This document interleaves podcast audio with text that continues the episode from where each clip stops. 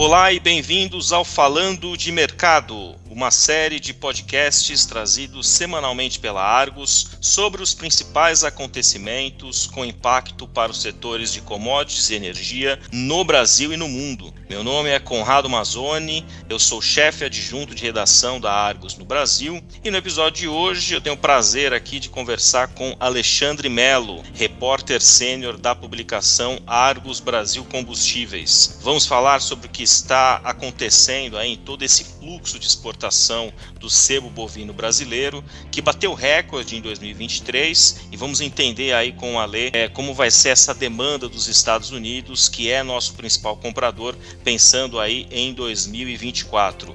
Bem-vindo, Alexandre. Fala, Conrado. Muito obrigado por estar aqui novamente falando contigo. Legal, legal. Vamos lá, Alexandre. É, nós conversamos pela última vez em novembro de 23, quando você, inclusive, estava em Houston e se reuniu com produtores de diesel renovável dos Estados Unidos. Essa demanda americana, Ale, ajudou a impulsionar as exportações de sebo bovino brasileiro?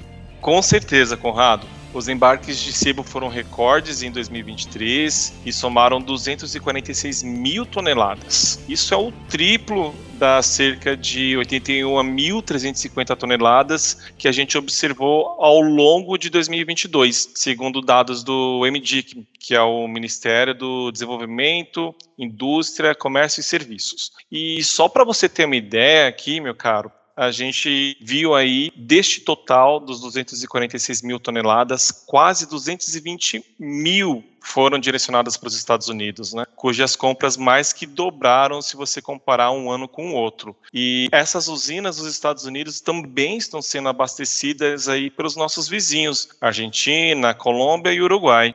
Muito bacana esse contexto aí para o nosso público, Ale. Agora, como que vai ficar o cenário para a demanda neste ano, 2024, diante desses acontecimentos aí que você relatou? Olha, as perspectivas continuam sendo bem positivas. Lembra que naquele podcast de novembro eu mencionei que a demanda dos compradores lá do Golfo Americano seria de longo prazo? Então, esse cenário é para que as compras aumentem aí no decorrer de 2024. E temos alguns dados muito interessantes que foram levantados pela nossa colega Jamona Galtan, ela é repórter sênior e fica em Houston cerca de 5,3 milhões de metros cúbicos de capacidade de produção de diesel renovável vão ser adicionadas às operações nos Estados Unidos ao longo deste ano, segundo informação do próprio banco de dados da Argos. Então, o setor terá uma demanda adicional por matérias-primas renováveis de 5 milhões de toneladas. É bastante coisa, meu caro.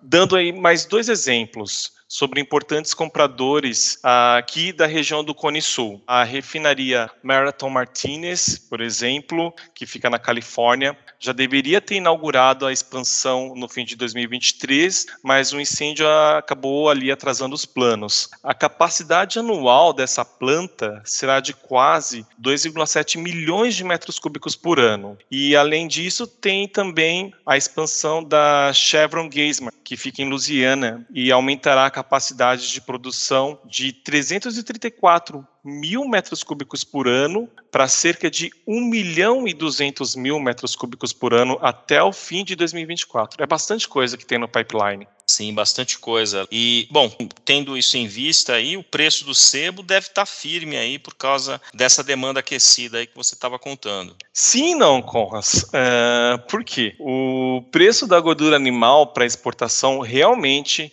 teve alguns picos de alta no início do quarto trimestre, mas desde o fim de novembro tem caído porque os principais compradores norte-americanos estão com os estoques dos produtos bem elevados. E para você ter uma ideia, a cotação do sebo bovino caiu 14% nos principais portos do Brasil entre 28 de novembro e 9 de janeiro. O valor ficou ali ao redor de 950 dólares por tonelada FOB, segundo o levantamento que nós fizemos aqui na Argos. E no mesmo período, o valor do produto de referência lá no Golfo Americano, que também é monitorado pela Argos diariamente, caiu 20%, ficando ali na faixa de 909 dólares por tonelada. E os dois principais fatores aqui, só para contextualizar, que levaram a essa queda foram o incêndio na refinaria da Marathon, aquela na Califórnia, que eu mencionei, e também um recuo sazonal da demanda aí devido aos feriados de fim de ano. Meu caro, os estoques dos insumos entre os compradores ficaram